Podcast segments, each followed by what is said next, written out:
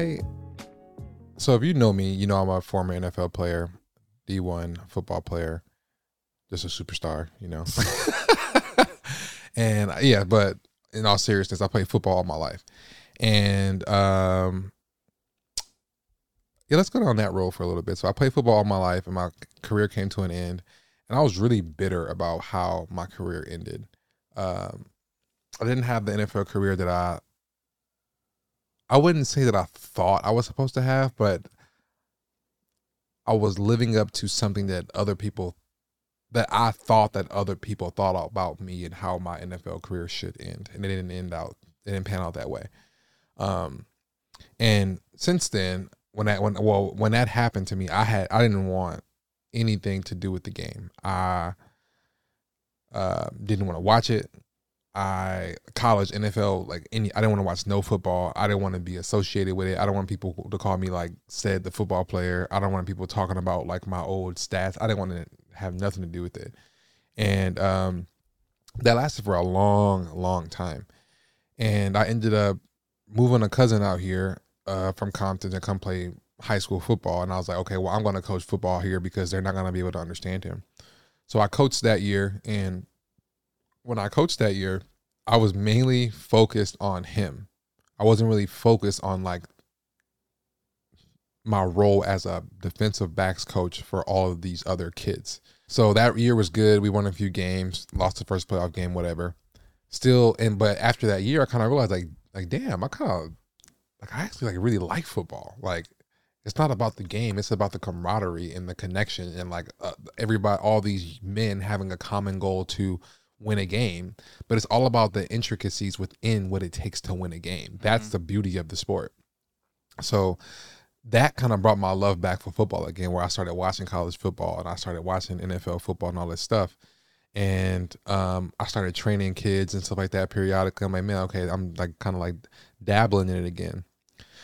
Um, this year no, and for the past two years, I've had the urge to want to like coach high school football, and I took the leap this year, and I'm coaching now, and we're coming to the end of the season, and I just kind of wanted to reflect on what I've learned coaching young, you know, 14 through 17, 18 year yeah, old boys. 18. Yeah. Yeah. Um, and it's interesting because I coach at this school called SMB and being here, I've been able to be in my full role as a coach, unlike how I was when I was at the school where I was coaching my cousin. And being there, I realized how much I love coaching these young men, how much I really enjoy pouring into them and helping them learn how to develop a skill that hopefully translate into the game to, to help them perform well, which helps the team. Mm-hmm. And our record, our record doesn't indicate um, the things that they've learned. We haven't won we haven't won one game or 0 and 8. And so what's interesting about coaching is that like there's so many variables with trying to make a good team. I'm learning something from being a coach with being on a coaching staff and I'm then I'm learning something about being a coach to an entire team, then a coach to my to my specific position group um, growing up, like I think I always say like if you I don't care who you are, I don't care if you're an an elderly person, I don't care if you I don't care I don't, I don't care if you're a teacher, I don't care if you my boss is like you don't respect me, I'm not respecting you. Mm-hmm. And I think that when I got into a coaching this coaching staff, I realized that like there's roles within like the staff. There's the head coach, the D coordinator, the offensive coordinator, the assistant head coach, the special teams coach, whatever.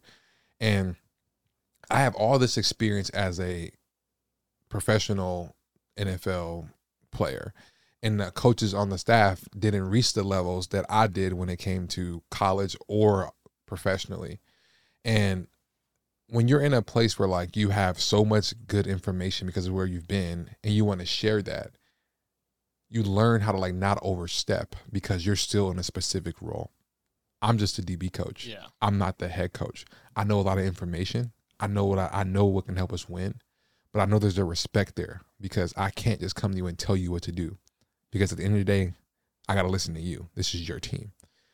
that's a really really difficult thing for me to not not difficult it's a really really interesting perspective for me because as a football player i was always in control of my own destiny i'm going to put in the Mm. work i'm going to do the drills i'm going to lift the weights and whatever i didn't have to lead a team i was the captain of my team but at the end of the day i still didn't lead them i didn't call the plays i just had to do my job Right. at my position, right? So, you know, there's been times this year where like we had like some um some friction as a coaching staff because we keep losing.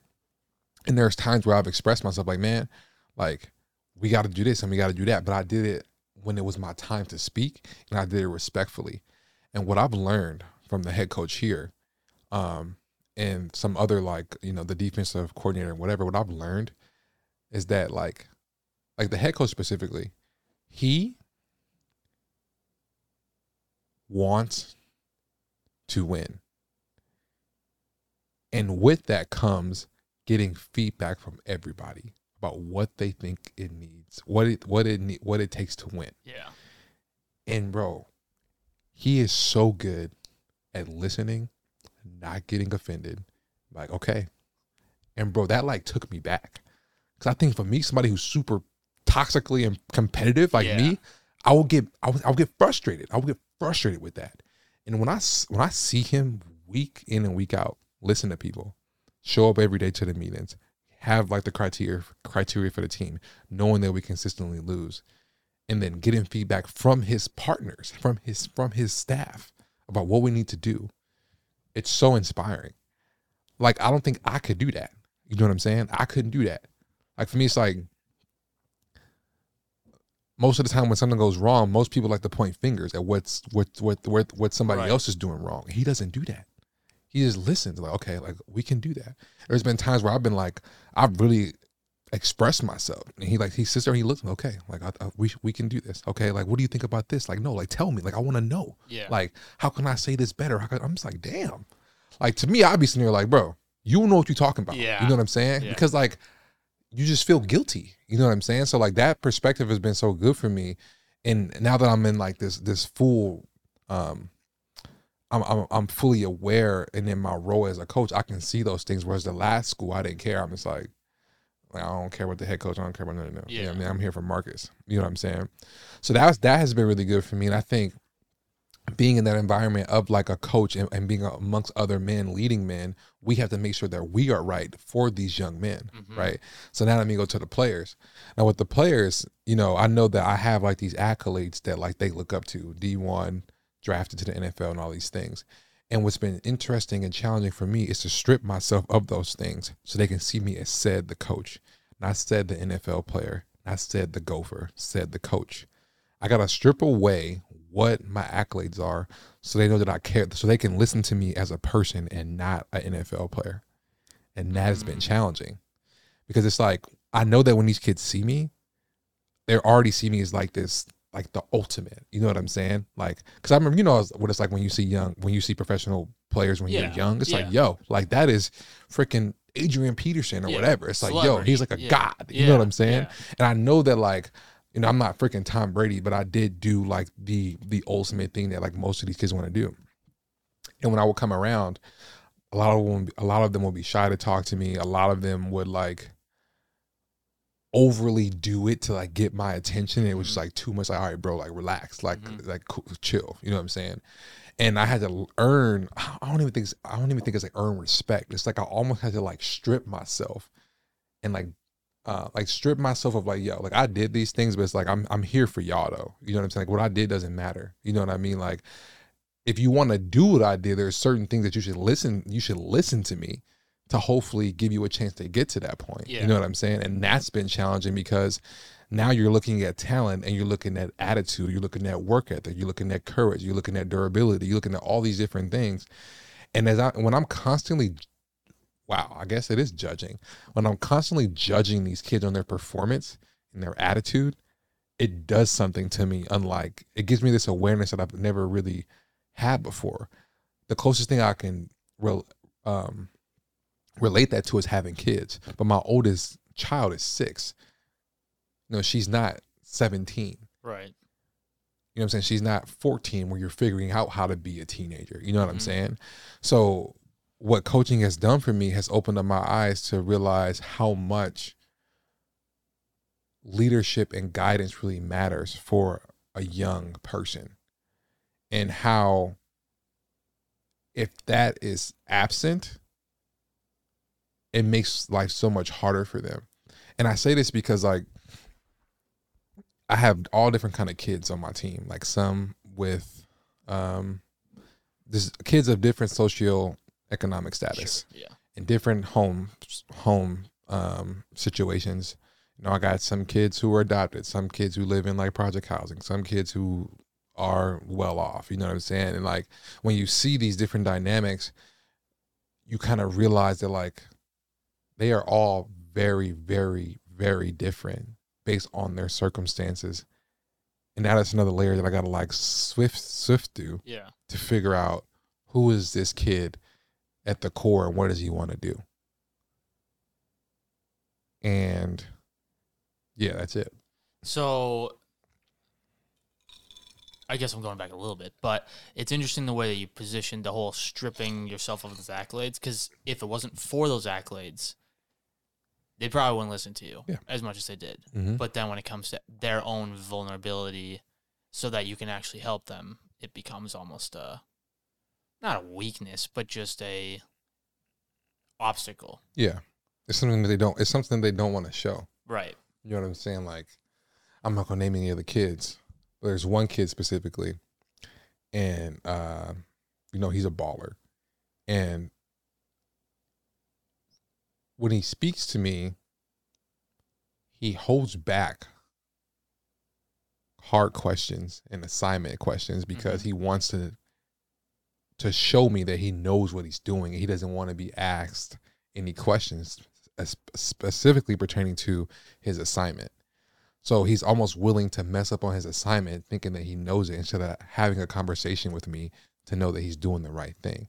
Now what is that? You know what I'm saying? Like like why is that? Like why don't you just come to me? And I think some of it is immaturity, like they are kids at the end of the day, and some of it is like courage. Like do you have the courage to actually ask me the question? You know what I'm saying? Yeah, and maybe they just want to impress you, and to ask Mm. questions a sign of weakness when they're trying to show Mm, perfection or almost just strength in Mhm. front of you because mm, you have the accolades, you're what they want to be, and so Mhm. it's like to show any sign of weakness is to maybe not meet your standards. mhm. Or at least that's what they're thinking. Yeah, that's what they're thinking. yeah. Yeah.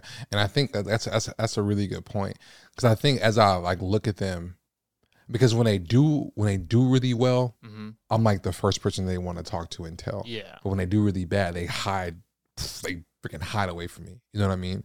So I'm always just trying to like understand like what I've done is a really good achievement. It's gonna be looked up to, especially by kids. But it's also reminding the kids or showing the kids like, yo, like that is a big deal. But like I want you to see me for who I am right now. Because if you listen to me, I can help you with more than just trying to get to the league Right. like what I'm trying to teach you within this game is going to help you for your life. I'm constantly telling the the kids all the time, like, man, like the things you learn now are going to help. What things I'm teaching you now, it's like I always say, like, bro, it's bigger than football. It's not just about the game. Listen to the small details. Listen to everything that I'm telling you, because these details that I'm telling you is going to help you be a better husband one day. It's going to help you be a, be a better father one day. When things get hard in life, you're going to be able to look at life in the eye and fight it Mm-hmm. and battle it. It's not just about scoring touchdowns and getting interceptions. This is just a tool that we're using so that when football is over one day, because whether you go to the league and play for 10 years, you got 70 more years to live. You know what I'm saying? Mhm. So this time right now when you're 14 through 17 years old and I'm telling you to run through the ball, keep your helmet on, finish the tackle, like all those small things, that root thing that you're doing is the fight that you are that's going to get you through life when life gets really really difficult. you know Oh, what I'm yeah. saying? And it's just so hard for them to comprehend that because they haven't they're not adults Yeah. right? They're they're Yeah. they're being taken care of. And some better than others, depending on like their socioeconomic status and you know the, the, their parents and whatever. Um, so yeah, that's like what I've learned so far, and like I like really really love it more than a lot of things that I've done. And it's interesting that like how I when I was done playing football, I was bitter towards it and I stayed away from this. And now that I'm in it, I'm back to realizing how much I like love the game because I don't.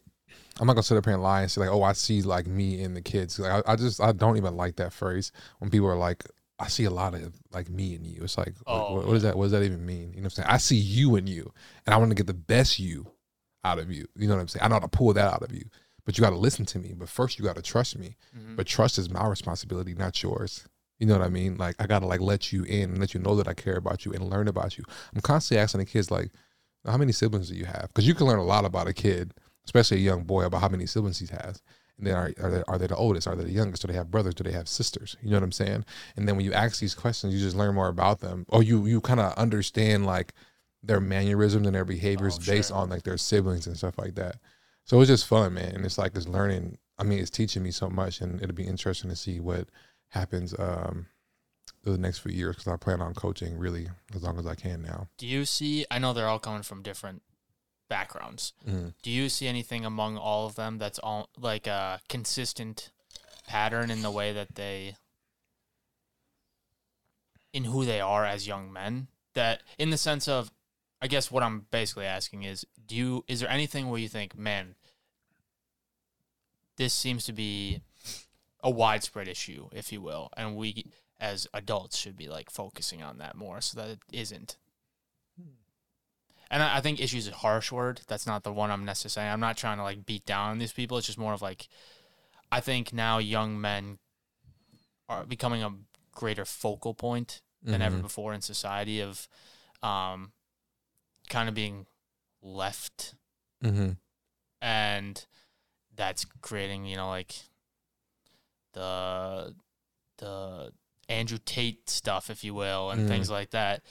Is there something that you see in them in which, you know, as adults we should be doing more to assist or help or does that make sense? Yeah, w- one thing that I always say is like I'm always trying to meet the kids where they're at. Like I'm Yeah. always going back. Like I literally see this in my head. Like okay, I'm like this like giant, right? And then I like come down to like look at them in the eye and like Mhm. s- see their world at their eye level, right? Right. Obviously, psychologically, like some of them kids are taller than me. You know what I'm saying? So psychologically, I'm trying to bring myself down to their eye level. Mm-hmm.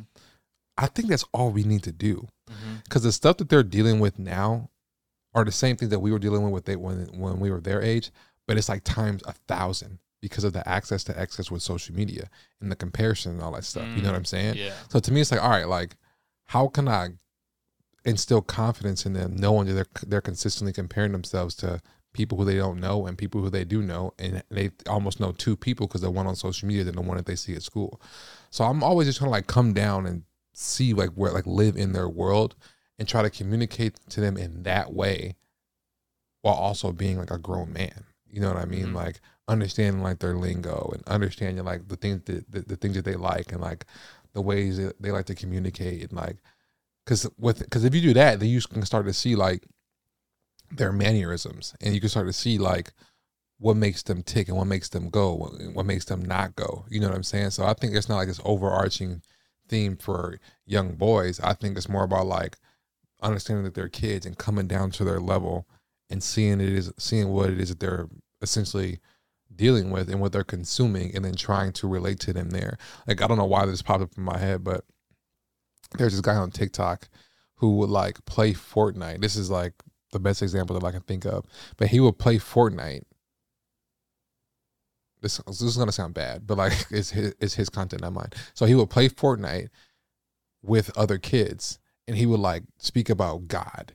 Mm. so he used Fortnite to preach the gospel, I guess. But no matter what he's doing from a content Oh, perspective, yeah. he's going down to where these kids are at by playing the game with them. You know yeah. what I'm saying? Uh, when I said it out loud, it sounded, kind of sounds creepy. So let's just bit. jump away from that really quick. You're Mhm. basically saying like you use football to teach these kids greater aspects of Yeah, life. football is the vessel. Yes. That's all it That's is. really good. Football's a vessel. That's all it is. Because if you understand like what your strength is, and if you can use that strength to like help, you should do that regardless with anybody, whether it's kids or whether it's a group that you're in, whatever. It's like use your strength as a vessel to like get the bigger, you know, message across. I guess is Mhm. the best way that I can explain it.